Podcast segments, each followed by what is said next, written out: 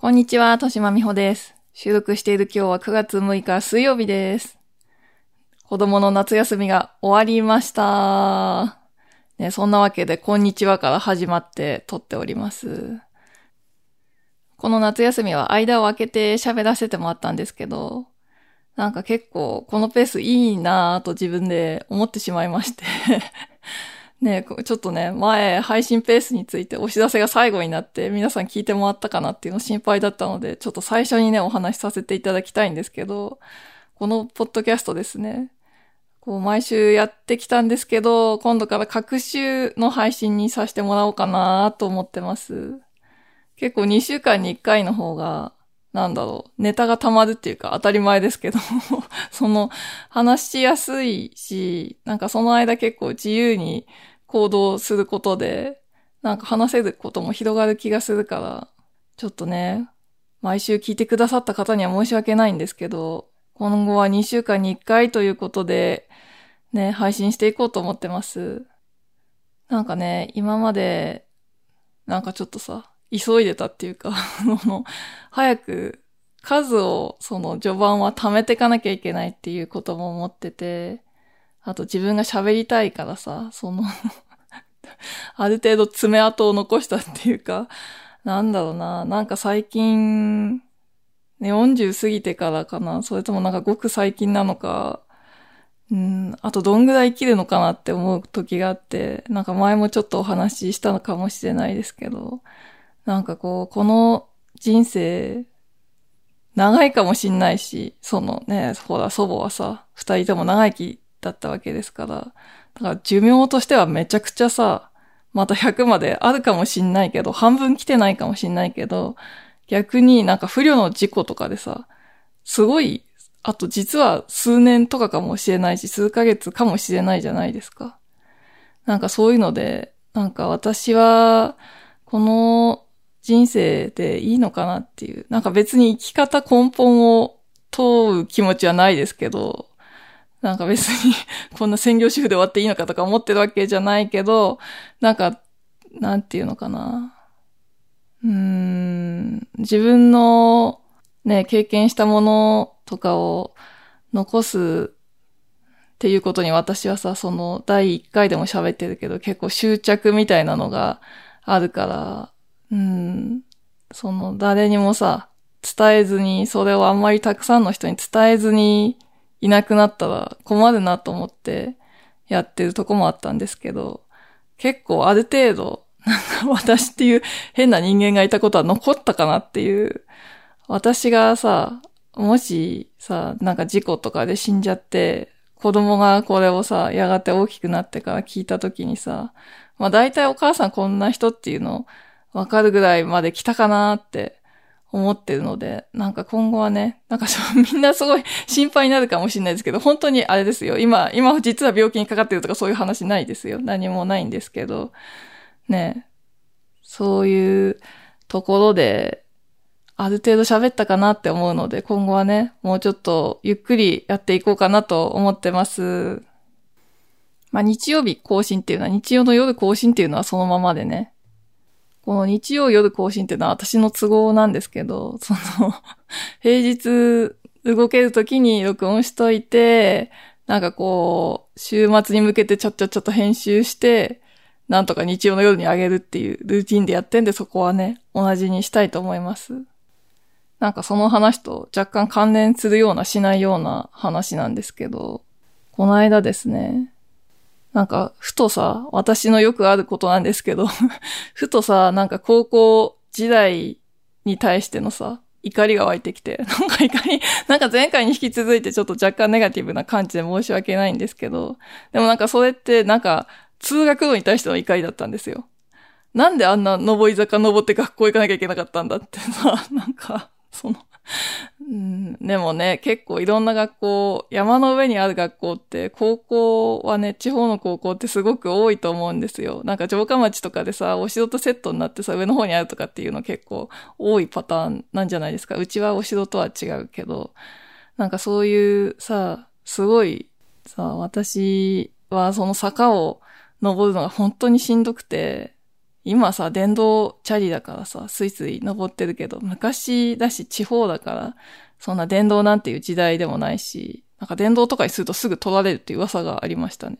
なんかでも、私はすごい坂を漕ぐのが苦手なわけですよ。苦手なんだけど、その、すごい人数の子たちが自転車で坂を登るから、そこを前の人と間を空けずに行かなきゃいけないんですよね。その、遅れたら道が狭すぎてさ、追い越しが一切できないんですよ。だから、もう本当にみんなと同じペースで坂を登っていかないといけないっていうやつで、なんかそれが辛くて脱落したところもあってさ、なんかそんなんでって言われるかもしんないですけど、なんか5%ぐらいはそこにかかってる。なんかそのきつかった通学路急に夫に見てほしくなって、なんか、ストリートビューでさ、よし、Google ストリートビューで見せようと思って、ちょっと聞いてくれるとか、私のさ学校の坂見てくれるって言って、なんかさ、出そうとしたんですよね、Google マップで。そしたら、なんかストリートビューの見方わかんなくて、なんか昔はさ、道を直しするとストリートビューになってたじゃないですか。なんかでも、その時なんなくってさ、なんかデータがないのか、田舎の奥の道だったからデータがないのか、それともなんか Google マップの操作方法が変わったのか知らないですけど、とにかく出なかったんですよ。ね、あれ見せれないなとか言ってて、でも Google マップ開いてるじゃん？そんで高校のそばを見てるじゃないですか。そしてなんとなく学校のとことタップしちゃうじゃん？なんかさ、なんか星3.4とかになっててさ、なんかこの数字はてんてんてんって、なんかその 学校のよくある数字なんですよね、これね。なんかその私立小学校のこと調べるときとかにさ、よくなんか理解してきたんですけど、その3.4とかっていうのは、すごい卒業生とか在校生のさ、心の叫びの星1と、なんかいい時代を過ごして青春を過ごしてさ、星5をつけた卒業生が拮抗してる数字がそこなんですよね。なんかそこでさ、それ現役生の5とかはない数字なんですよ。そんでまあ、見たらさ、そこにさ、まあ別に星の内容は言わないですけど、なんか、学校を、新校舎が立ちました、みたいなのが投稿されてたんですよ。え、し、新校舎と思って。すごいまあ、私の在学時から結構古い校舎で、まあめっちゃ古いとは思ってなかったけど、全然綺麗じゃないというかさ、なんか暗いな設計が古いなっていう感じの校舎で、いつ建て直すのかな？でもずっとまだまだ建て直さないんだろうなと思ってたけど、やっぱさ、時は流れたんですよね。四半世紀ぐらいが経ったんですよ。新校舎が建ってて、で、すべてが終わってたんですよね。その、旧校舎を壊したかどうかまでは、その投稿ではわかんなかったけど、投稿とか、まあ、ホームペも見に行きましたよ、そんでさ。どういうこと？新校舎どういうこと？いつから作ってたの？みたいなのさ。そしたら、その、ね、いつ決まったものかは知らないけど、去年の夏休み明けからも新校舎で、学校ってさ、こう、新しいの建ててから古いの壊すんですよ。当たり前だけど。その別によそに作るとかができないから。グランドのとこに新しいの建てて、建ててって、完全にできた時に、みんなが引っ越して、で、旧校舎をてててってだんだん壊していくっていう流れなんだけど、さすがに去年の夏に新校舎完成してたら、多分旧校舎も壊してんですよ。だからさ、何回か言ってますけど、私はすごい暗黒の高校時代を過ごして、なんかこう、高校との因縁が他の人より多分深いんですよね。その、さ、その自分の暗黒時代だったっていうだけではなくて、でもなのにこう、それをさ、意外とそれなのにこう、小説にさ、2回も、その、校舎をイメージしてさ、本を書いたりとか、エッセイも書いたりとか。だからその学校でさ、なんと3回もさ、本を書いたりとかしたわけでさ、なんかその校舎が知らんうちに消えてたっていう。なんかこう、何もかもやっぱ永遠じゃないんだなって思いましたよね。やっぱその、なんかさ、これ、言ったら惹かれるかもしんないですけど、うん、私、なんか、あまりにもそうやってさ、学校へのいろんな思いが強すぎてさ、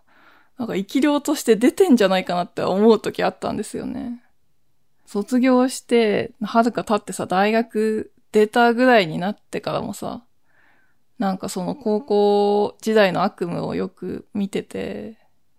なんか、それが、まあ勉強できないとかそういうのもあるけど、保健室登校とかさ、あと、現実ではそんなに暴力的ないじめを受けたわけじゃないけど、夢では受けてるとか、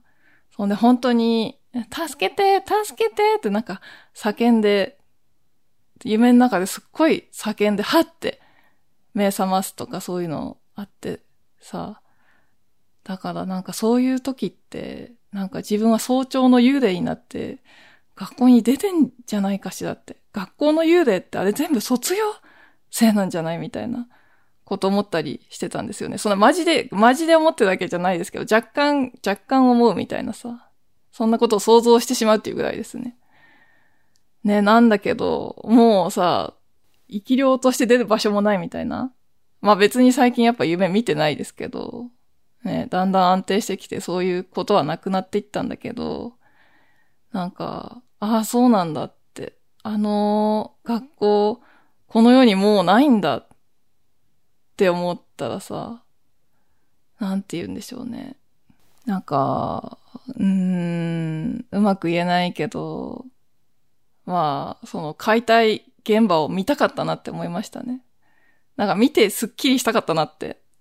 やっぱ今行ってさ、進行者見て、急行車が消えてるとこ見ても、あんまピンとこないと思うんですよ。なんか、あ、変わったなって思うけど、そうじゃなくてやっぱあのさ、あの自分がさ、そういう保健室登校しながらさ、うん、苦しんでいった学校がさ、バンバンバンって壊れるとこ、なんか、この目で見ていろんな思いに浸りたかったなって思いましたね。まあなんかその休校者の見学会壊す前に同窓会てか交友会の人たちでその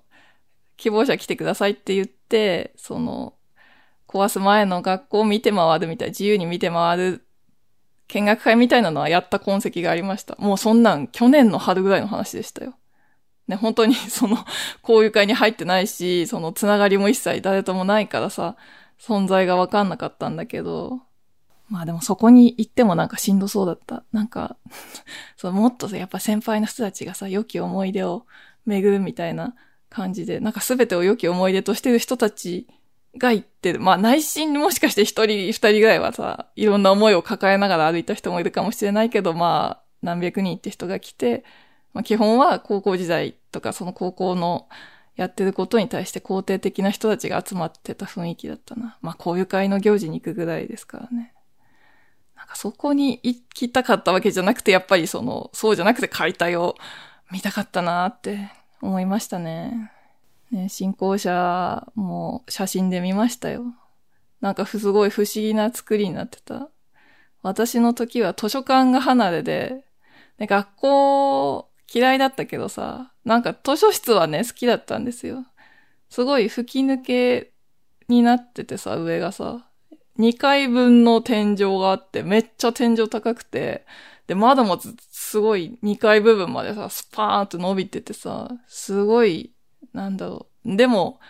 あんまり学校自体が、その、裏に山があるぐらいだから、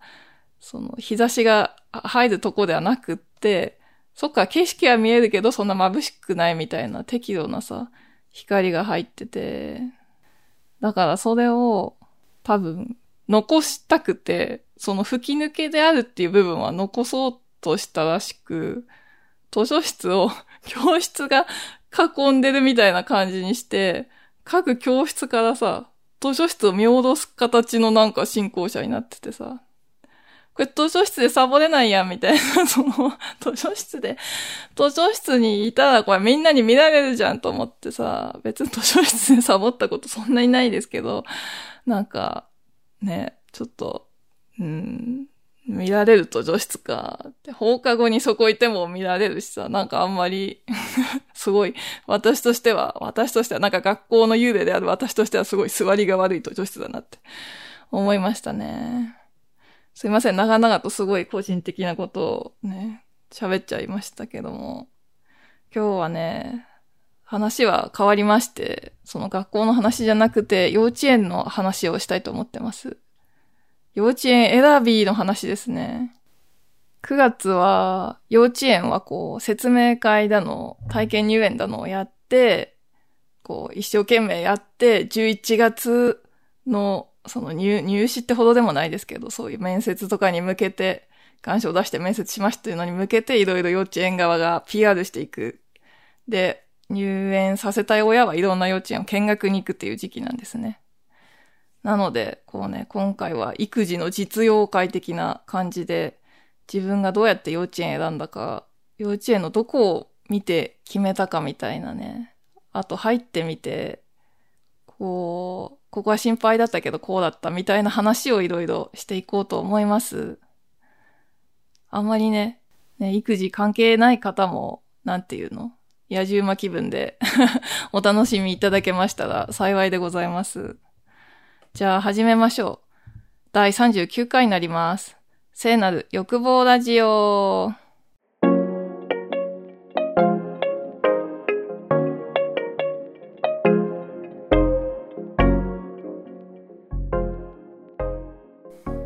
話題がこう急に展開、転換しちゃってすみません。なんか久々のせいかあんまりうまく喋れてないんですよね、今日ね。ちょっと心配なんですけど、問題について語っていきたいと思います。でも何から喋ろうかな。まあ私がこの回で伝えたいことはさ、2、3個あって、もうそれを先に言っちゃうんですけど、一つ目は、弁当でも大丈夫っていうことですね。弁当。あと二つ目は、なんかそれに似てるけど、なんか保護者参加みたいなのを、保護者がの出番が多いみたいなそんな必要以上に恐れなくていいっていうことと、三つ目は、園長大事っていうことですね。うん、どれから喋っていこうかな。まあ、弁当から行きましょうか、普通に。なんか幼稚園に入るときって不安が大きくて、私は正直その、この辺の幼稚園の中で、今通ってる幼稚園に割と早い段階でいい印象を持って、なんか9割方決めてたんですよね。決めてたっていうか、行かせたい気持ちがあった。もう0歳でさ、なんかその ネットの情報にやられすぎてさ、いろいろ早めに、早めに動きましょうみたいなの読んでさ、もう0歳の時の運動会を見に行ったりしてさ、なんか、でもその時の雰囲気がすごい良くて、今はね、その地域の人を呼んで運動会してると、コロナの後、コロナ以降なくなってしまったかなっていう感じもするんですけど、昔は、昔って言っちゃった。その5年前ぐらいはまださ、運動会を公開でやってて、もうその小さい子がいる皆さんぜひ見に来てくださいみたいな。つまりこれから入園考えてる人は来てもいいよっていう感じだった。あ、でも今もその人たちは来ていいのかな。だから見に行ったんだけど、その時の雰囲気が本当に良くて、なんていうのかな。運動会ってやっぱりこう、すごい見せる運動会の幼稚園もあると思うんですよね。その、どんだけ揃ってるか、どんだけ速く走ってるか、その私たちの教育がいかに成果を上げてるかっていうとこの発表会みたいになる幼稚園も多分あるんですよ。私、独身の時住んでたとこのすぐそばに幼稚園あったんですけど、そこってなんかそんな感じでもうバリバリのさ、小敵隊バリバリみたいななんかそういうさ、小敵隊が運動会で活躍するかわかんないですけど、なんかそういう統制の効いた幼稚園どんだけ集団行動できるかみたいな、保育園じゃない、幼稚園はその集団行動を学ぶところみたいな、そういう感じが強くって、だけど、その私が見学に行った運動会見に行った幼稚園は、すごい、なんていうのかな。自由っていうか秩序なくはないけど、まあその子なりの頑張りみたいなとこの発表会的な雰囲気でさ、すごい良かったんですよ。そんでまああ、プレ幼稚園的な、その、入園を考えてる1学年前に、その年少よりも一つ前に、自由に通えるとか、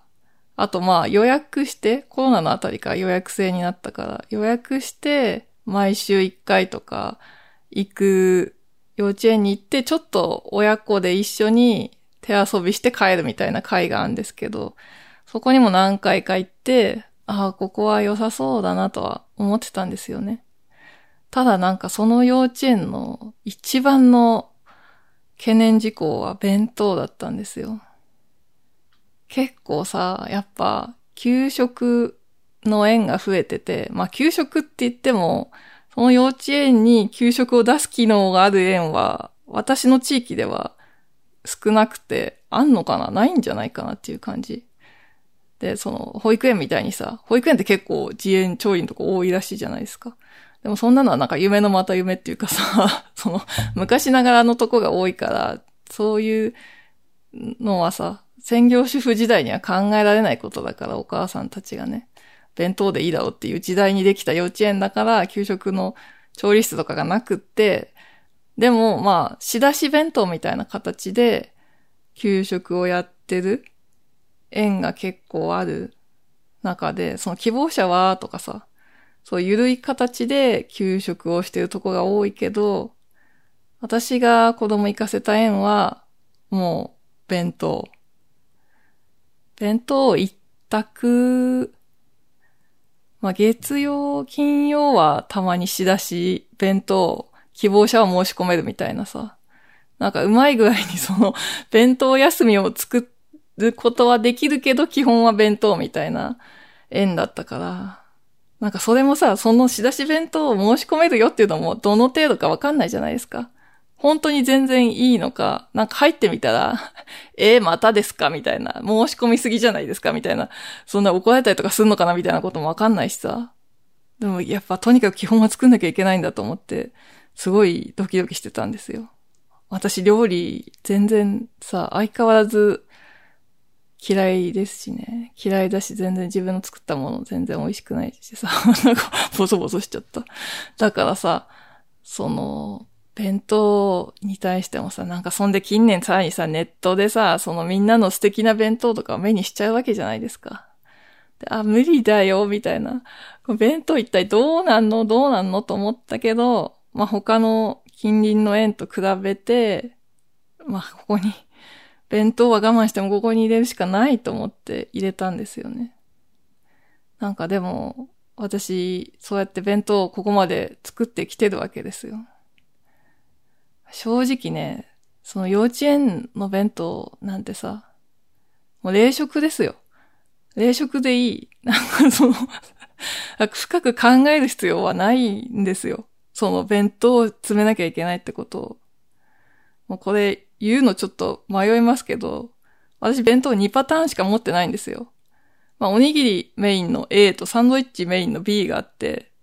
で、水曜日は弁当ないから、A、B、休み、A、B って、それを永遠に繰り返してるだけなんですよね。その工夫とか一切ないし、なんかその作り置きさえしないし、なんか作り置きで美味しい弁当とかって言うけど、もうそんなのもさ、そんないつ作り置くのっていう話だしさ、そんなことも、もう料理苦手な人はさ、好きな人は別に好きなだけやればいいけど、せんでいいのよ。まあ、それで怒られるような幼稚園には行かなくていいし なんかそういう絵もありそうだなってちょっと思ってるけど、なんかさ、弁当って結構メリットもあって、まあうちの幼稚園ではすごいさ、弁当は子供が食べれるものを詰めてくださいって言われるんですよね。その手の込んださ、お出汁で作った栄養満点のみたいな、体にいい和食弁当みたいなそういうんじゃなくて、まあ、ジャンクでいいから子供がとにかくまともに食べれるものを詰めて達成感を弁当みんなと一緒に食べた、完食したっていう達成感を与えてくれっていう方針だから、もう冷食でも、もうチキンのさ、唐揚げを、唐揚げ、唐揚げでも何回入っててももう何も言われないんですよ。そういうとこもさ、結構あると思うから、ただ一律に弁当っていうことにすごいビビらなくてもいいね、私がやれたんだから、やれないってことはないと思います、きっとね。あと逆にさ、本当に、なんていうの？その、給食だと、好き嫌いを結構気にしなきゃいけない。なんか、今日は食べれなかったみたいに日があったりとか、なんか食べれなくて、なんかその、旬としてるとかさ、なんか結構いろんな事態が発生しうるわけで、それを防げる弁当っていうのは見方によっては結構プラスでさえあり得ると思いましたね。ねだから、うん、私この幼稚園選びっていうのを話すにあたってちょっとネットでもね、幼稚園選びについて検索してみたんですけど、杉並区で、私杉並区民ではないんですけど、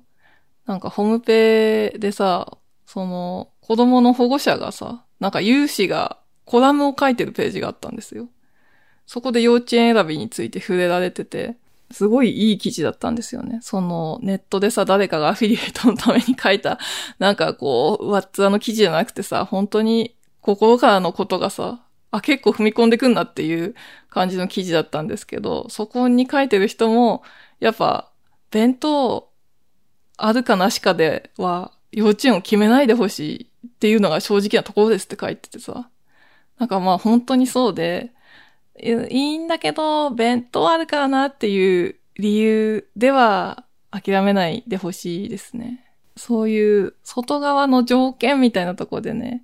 決めるのはあんまり良くないと思いますね。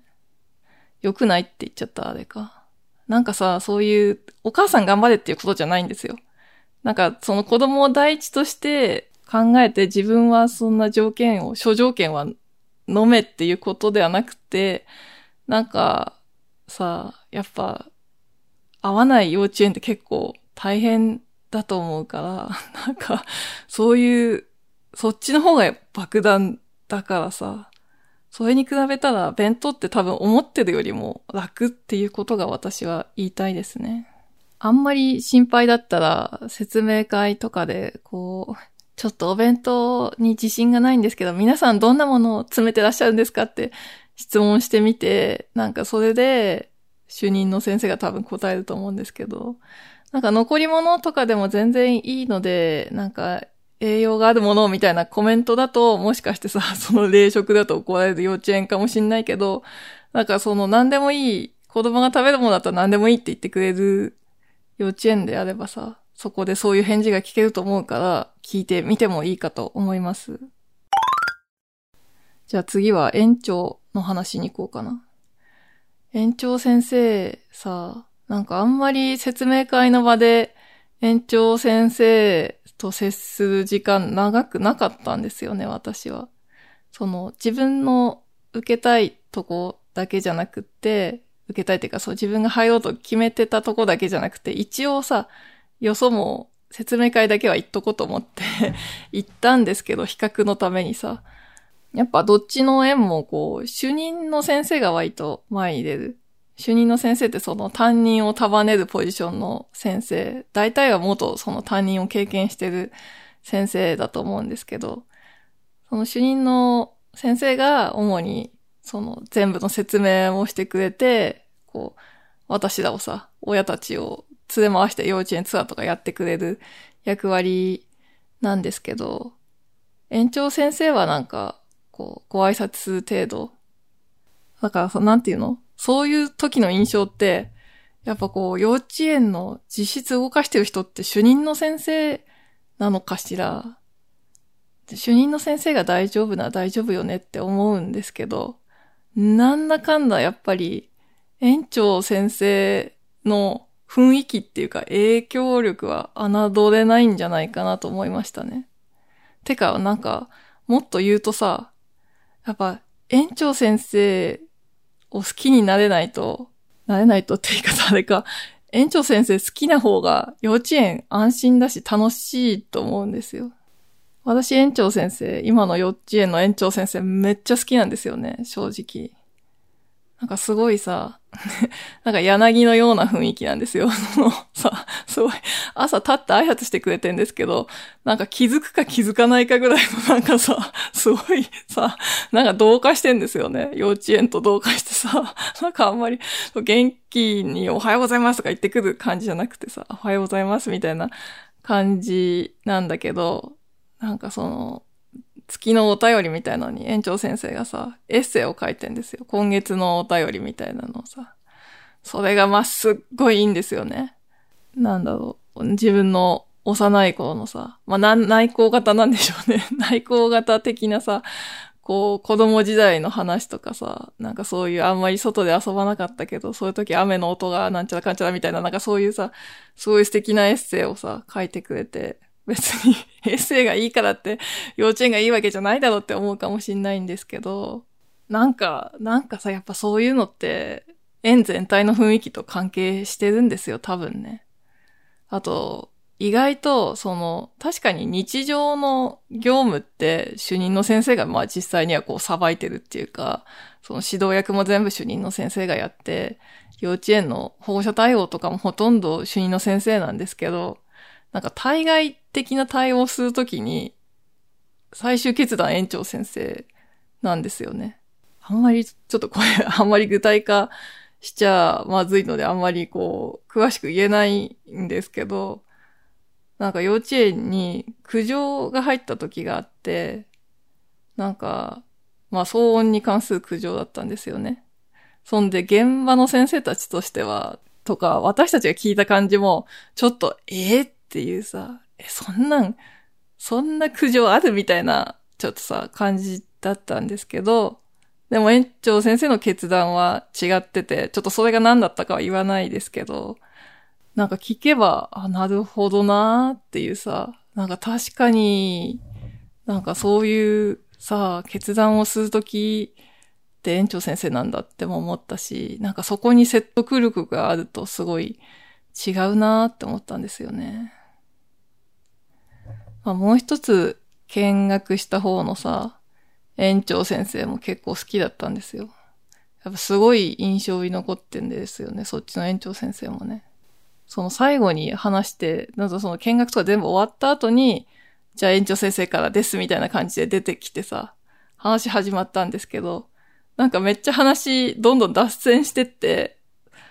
なんかどんどん雑談みたいなさ、なんかすごいなんかよくさ、予備校の先生にいるタイプのさ、なんかすごい個人的な脱線をして、なんかやたらスケールがでかくなっていくみたいな、なんか戦争とはみたいな、平和はみたいな、なんかそういう風になっていくっていうさ、なんかそういうパターンで、なんか正直結構好きって思ったんですよね。私ほら予備校育ちだからさ、そのヨゼミの先生と感じ似てるからさ。ほんで、しかもそこの園長先生は、その、私たちが見学してる間に、なんか、自由にこう、見てるとこでさ、私たちが解放されてうろちょろしてる時に、なんか園長先生も見つけたんですよ、私が。園長先生すごい壁の隅でさ、なんかボソボソボソボソって喋って、え、一人で喋ってるって思ったんですけど、よく見たら、亀に話しかけてたんですよね。すごい、亀に話しかける園長先生好きと思って、その時に ちょっとキュンとしたんですけど、なんかでもさ、まあ、その方針の差があって結局今の幼稚園に変えたけど、今思うと、話長い園長先生、ちょっと、ちょっとダメだわ。なんかそのさ、運動会の終わりとかにも、あの感じでさ、あと園長先生の話だけっていう時に10分の予定が30分話す園長先生ちょっと実際入れたらしんどいわって思いましたね。その時はさ、好きって思ってもこれにずっと付き合ってたらしんどかっただろうなって思いますね。あとさらにさ、なんか他の幼稚園の園長を見た機会で言うとさ、その区内の PTA の合同行事の時に、他の園長先生がさ、出てきて挨拶したんですけど、あびっくりしましたよね。なんかさ、すっごいさ、昭和なの。なんか挨拶が、その、なんか、この話ええやろっていうちょっとええ話みたいなさ、どっかで仕入れたさ、スピーチ集に書いてある話みたいなさ、その、うん、もう皆さん赤ちゃんを抱っこしていますかみたいな子供さん、お子さんを抱っこしていますかみたいなとこ始まって、愛着の形成とはみたいななんかそういう話して、そんでまあすごく私的には不愉快なオチまでついててさ、ちょっと何だったかそれもさ、伏せますけど、すごい昭和のオチがついててさ、もう私、はぁと思って、なんかすごい顔に出してさ、もう何百人の聴衆の中で思いっきりはぁっていう顔をしときましたけど、なんかそれでわーって拍手さ、普通にみんなしててさ、なんか、信じらんないぐらいさ、なんか不愉快な 園長先生いるなと思って、なんていうの？その、すごい園長って結構幅があるんだなって、その、うちもさ、うちも見学した園も、なんかちゃんとしたさ、人格を感じるさ、園長先生なのに、その園長先生はさ、なんか、まあ話聞いても、人格みたいのが何も伝わってこなかったんですよね。恐ろしいなと思って。なんかこういう人がさ、そのさっき言った対外的なトラブルとかにあった時に一体どうするんだろうって思うと、怖いなって。だからさ、園長先生は現場責任者とはちょっと違うけど、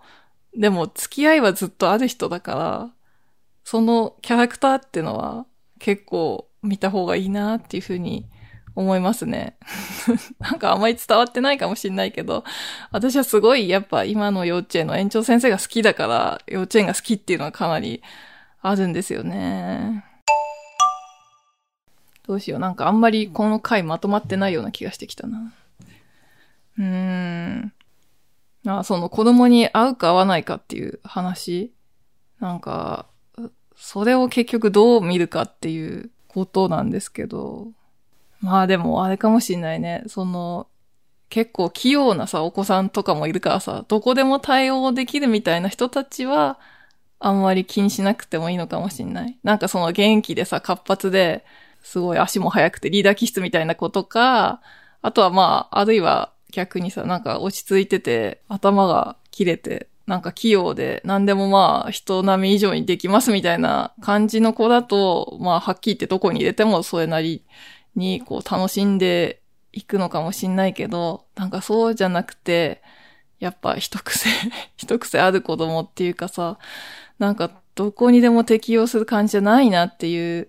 子供を持っていた場合は、やっぱその度量の広い幼稚園をさ、懐の深いとこを選ばなきゃいけない。なんかそれがさ、その子供に合う幼稚園っていう言葉の結局意味かなと思うんですよね。幼稚園って、なんか、懐に差がんなっていうのが今まで、ちょっとさ、そうやって他の幼稚園は表層的にしか見てないかもしんないけど、やっぱ、そこの差は若干感じるんですよね。すごい自分は懐が深いとこを選んで、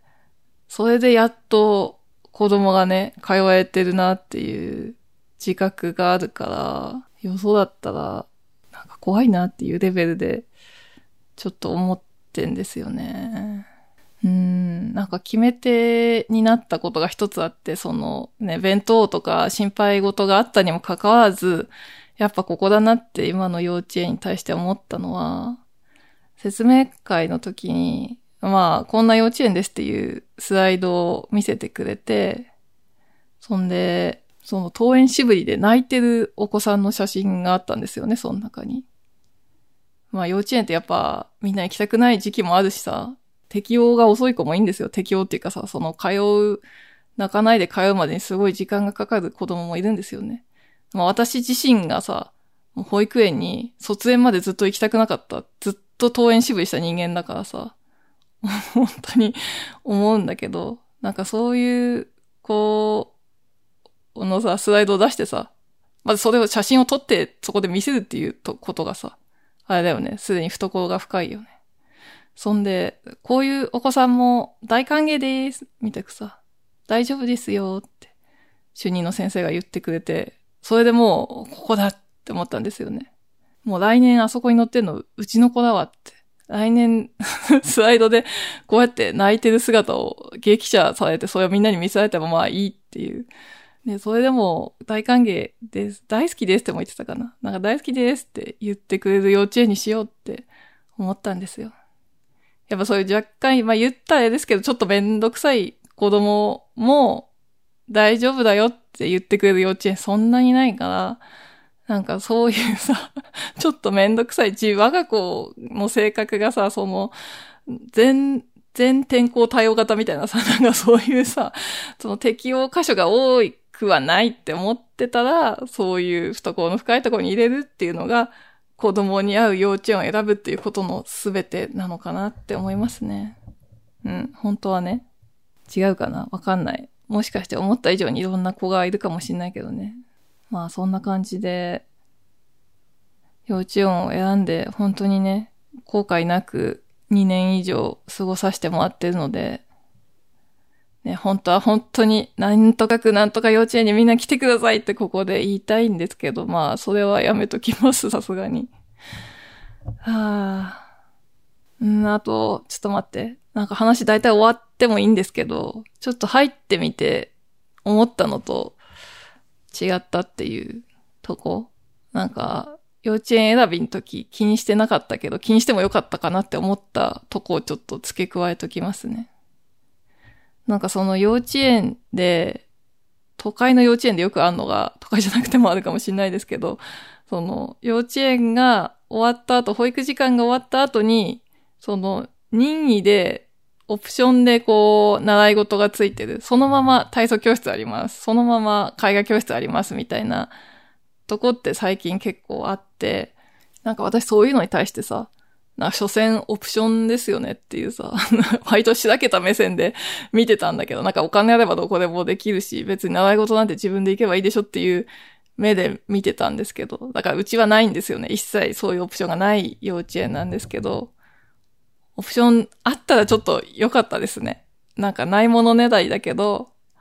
そう習い事は自分で連れてけばいいっていうのもそうなんですけど、だけど、やっぱり習い事にさらに連れてくって、その物理的移動だけでも大変だけど、なんかそれだけじゃなくて、結構子供の心理的障壁もでかいんですよ。なんかその、幼稚園終わって家に帰って、あ、また習い事かっていう感じになってるのを連れてくのは大変だから、もう幼稚園からスライドして行けるっていうのはすごく、ああ、あったらよかったなって思いましたね。便利。それに、そこってこう、延長保育とか入れなくても、その延長されるっていうことで、その自分が一回引き取って送迎するとは、本当に全然時間の使い方、こっちの時間の使い方が変わってくるから、うん。なんかそれを、では選ばないけど、それあったら最高だなとは思います。ね、思った以上にでかいし、あと子供がさらにさ、なんか、さ、友達同じメンツで、基本同じメンツで習い事できるっていうことだから、それもさ、ちょっと人見知りな子には嬉しいですよね。なんかでも逆だけどね、私が子供の時は、その、同じメンツで習い事を、小学校の時ですけど、するのがすっごい嫌で、その、どうせ田舎でさ、どっか習い事行っても同じ小学校の子がいるだけだからさ、なんかまた学校の延長かっていうので絶対に嫌だって思ってたんですけど まあ子供はだから嫌かもしんないけど、親的にはあったら嬉しいなーっていうのと、あと何かなあとこういうとこを見落としてたなってこと。うーん。あとこの幼稚園情報はなんか結構わかんなかったら、もう公園で一緒になった幼稚園っぽい子を連れてるお母さんとかに聞いてみても、なんかどんどん聞けばよかったなっていうふうに思いますね。なかなかさ、なんか急に聞いたら変かなと思って、あの人幼稚園ママっぽいけどどこの幼稚園なのか、なんか口コミ情報とか教えてくんないかな。厚かましいかなって思ってたんですけど、なんか今聞かれたらめっちゃ喋る。なんかめっちゃうちいいですよっていう宣伝はしますね。なんかその、とだし、あと不満があったら不満があったで多分喋りたいと思うから、なんかそういう形でね、なんかよその幼稚園のその不評みたいのを聞いた時もあるから、他のお母さんからね、公園であった。だから、その、口コミを求められることに対して嫌がる人はほとんどいないと思うので、思い切ってね、なんか偶然で会った人とかに聞いてみるのもいいかなと思います。なんか地域の児童館で情報収集するみたいなよくさ、言われるけど、そっちは私全然集まらなかったんですよね。なんかふわーっとした情報しか、この辺ってみんなあそこに行くんだよね。なんかいいらしいよ、みたいな。何にも具体性がない情報ぐらいしか、ちょっとね、付き合いが浅かったかかもしれないですけど、手に入んなくて。なんかそれよりはもう、いちいちでさ、なんかがっつりそこに行ってるお母さんに話聞ける機会があればそれが一番いいと思います。まあそんなとこで、なんかほんと、実用だけの回になっちゃって すいません。本題はこんなところにしたいと思います。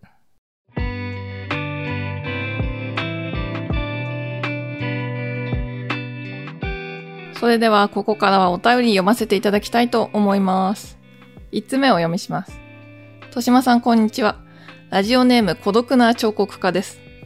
花が咲く頃いた君とのサマバケ96と、僕と桜と5つの春がすごく好きです。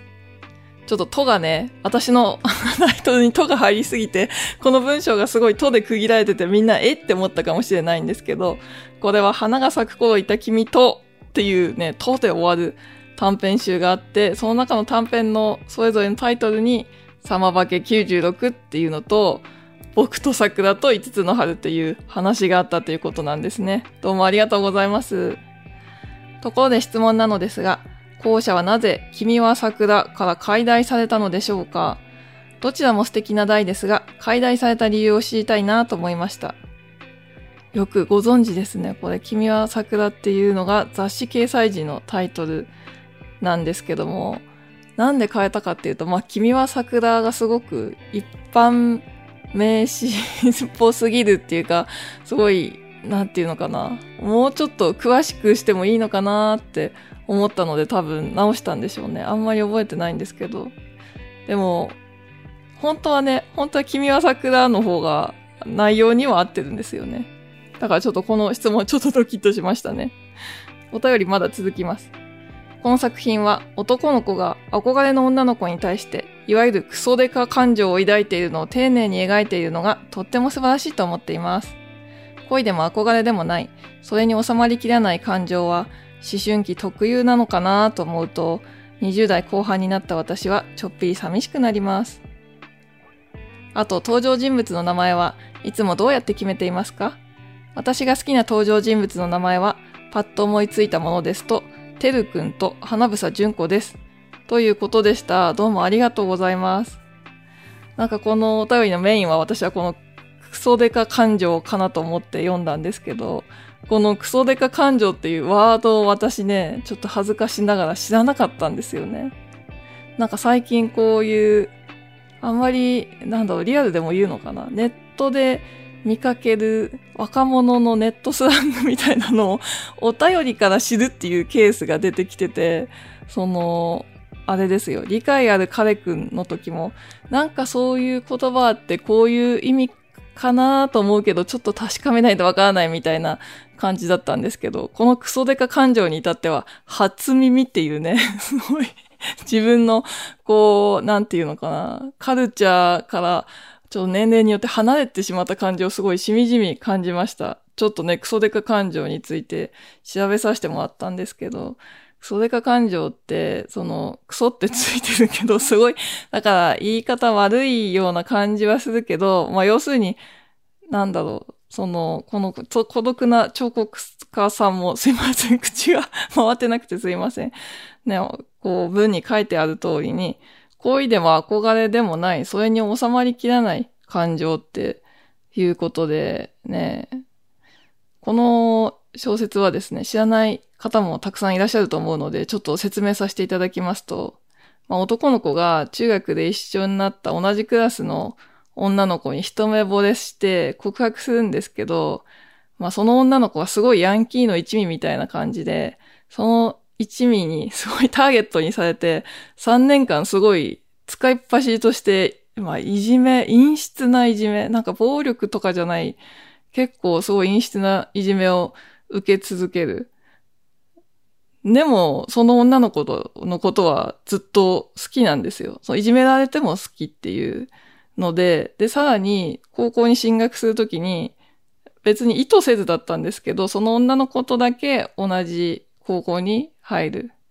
で、さらに春休み中に女の子が、なんかスカウトされて、アイドルとしてデビューすることになる。ね、そんで、アイドルとして、めきめきとね、すごい順調に登っていくんだけど、その中でいじめをしていたっていう過去がすごいバレたらまずいものになってきて、その男の子に口止めしたいみたいな、なんかそういうあらすじの話なんですよね。それでだから、なんていうのかな。これはちょっと、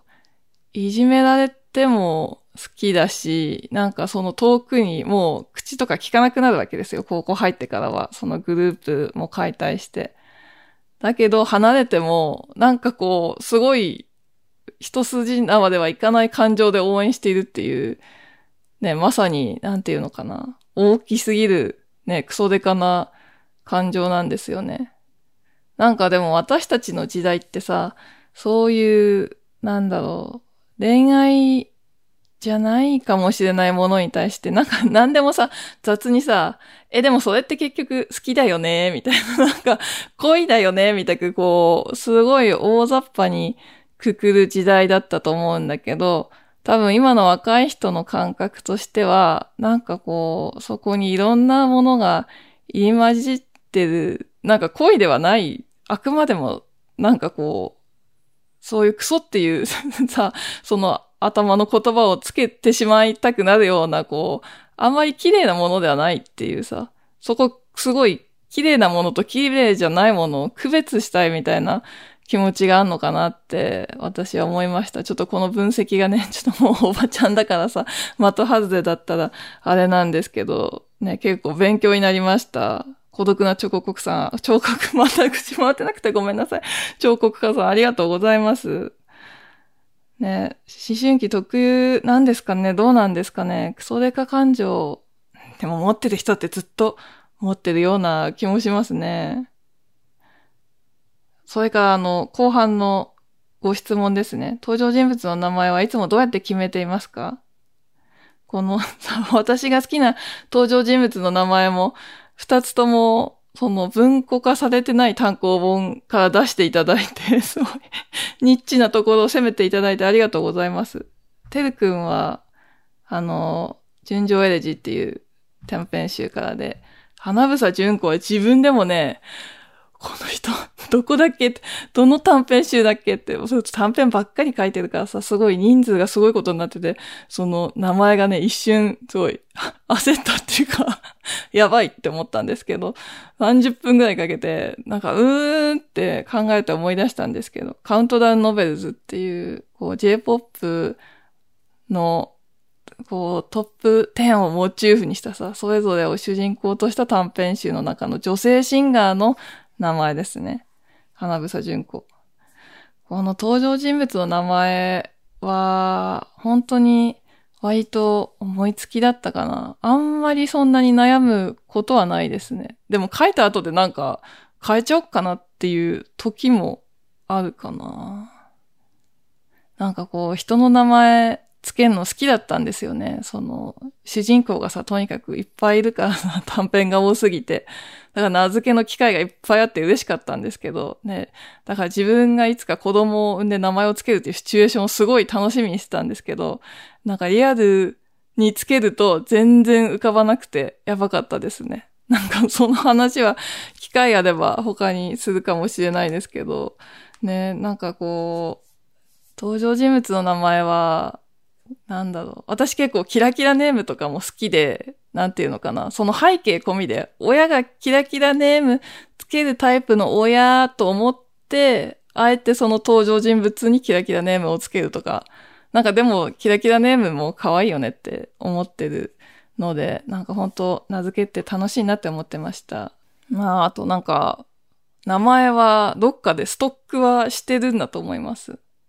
この花房さんの花房は、昔多分仲良しの増刊とかで書いてた方のペンネームで花房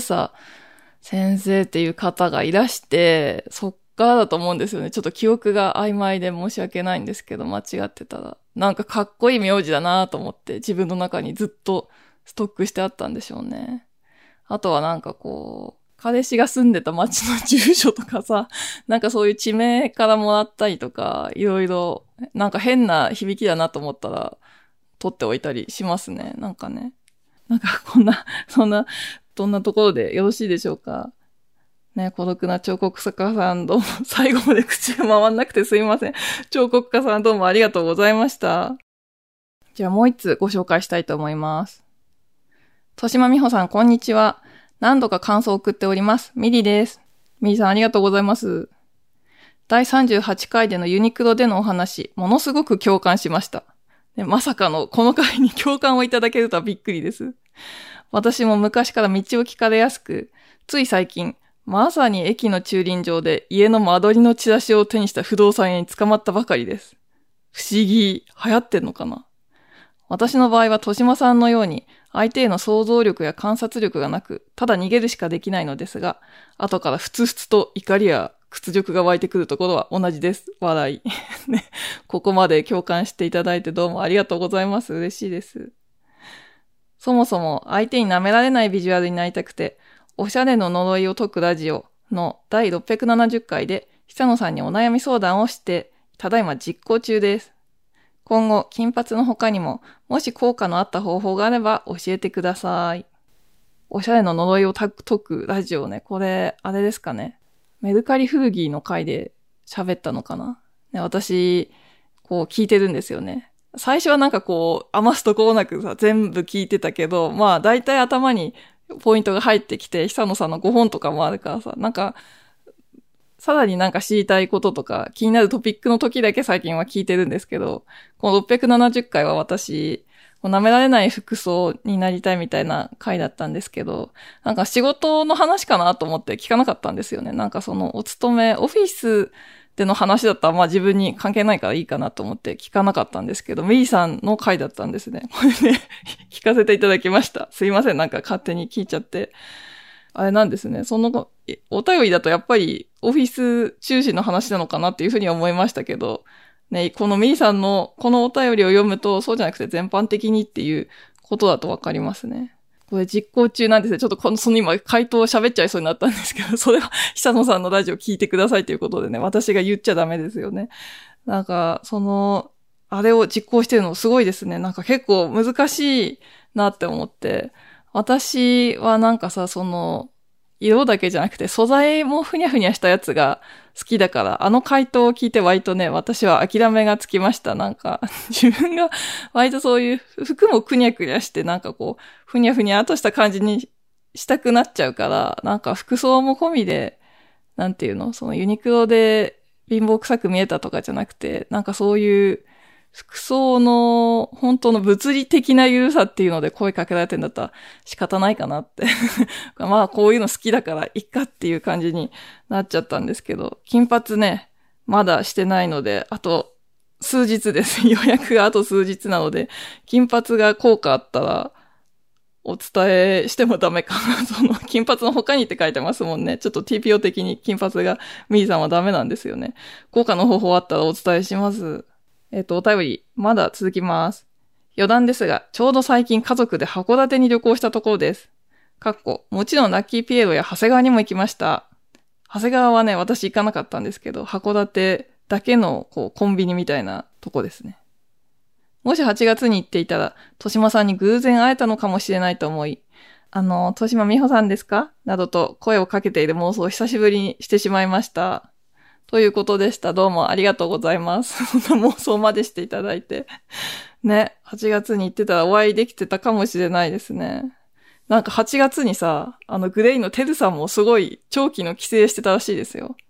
なんか GLAYについて前回調べた時にさ、 Spotify で久々に GLAY聞こうってなった時に、ポッドキャストも調べたら、なんと TERUさんご本人のさ、ラジオが、そのラジオ番組がポッドキャスト化されたやつがあって、なんか最新1週間分しかね、上げてないのが残念なんですけど、8月すごい長い間、函館に帰ってたっていうお話をされてて、私もテズさんに会った妄想 ちょっと待ってください。別に、それはいいですね。もういいですね。すいません。どうもありがとうございました。本当に。えっ、ー、と、この番組ではご意見窓口としてマシュマロアカウントを開設しております。概要欄にリンクがありますので、こんな話してほしい、こんなこと聞きたいみたいなご要望、あとはもちろんご感想がありましたらお気軽に送ってみてください。このマシュマロをね、マシュマロシステムをとうとうね、変えようとしてます、今一応。変えたらね、また新しいシステムを概要欄に貼るようにしますので、皆さんよろしくお願いします。えっ、ー、と、いつもはこの後は曲紹介コーナーなんですけど、だいぶ長くなっているのと、まあテーマ的にね、その幼稚園選びっていうすごい実用に走った回だったので、今回はお休みということでよろしくお願いします。来週はね、もうちょっとなんか、今回すごい、ニッチといえばニッチな回だったからさ、その幼稚園選びっていうさ、もうちょっとひどい話をしたい。いや、でも、最近さ、そのジオゲッサーっていうゲームにハマってて、ね、マイクラブームが私とうとう去りまして、ジオゲッサーブームに変わりましたね。その Google マップで、Google マップで遊べるっていう世界のどこにいるかストリートビューから推理するっていうゲームなんですけどめっちゃ面白くてその話しようかなと思っております。なんかそれはそれでニッチな感じがするんですけど。じゃあそれではまた来週、来週じゃないかも。そっか。2週間に1回になるってさっきね、言いましたもんね。また次回お目にかかりましたら、お目じゃないや。また次回お耳にかかれましたら幸いです。ね、それまでどうぞお元気でお過ごしください。ね、私も、ね、残暑乗り切るように頑張ります。それでは、どうも最後までお聴きくださりありがとうございました。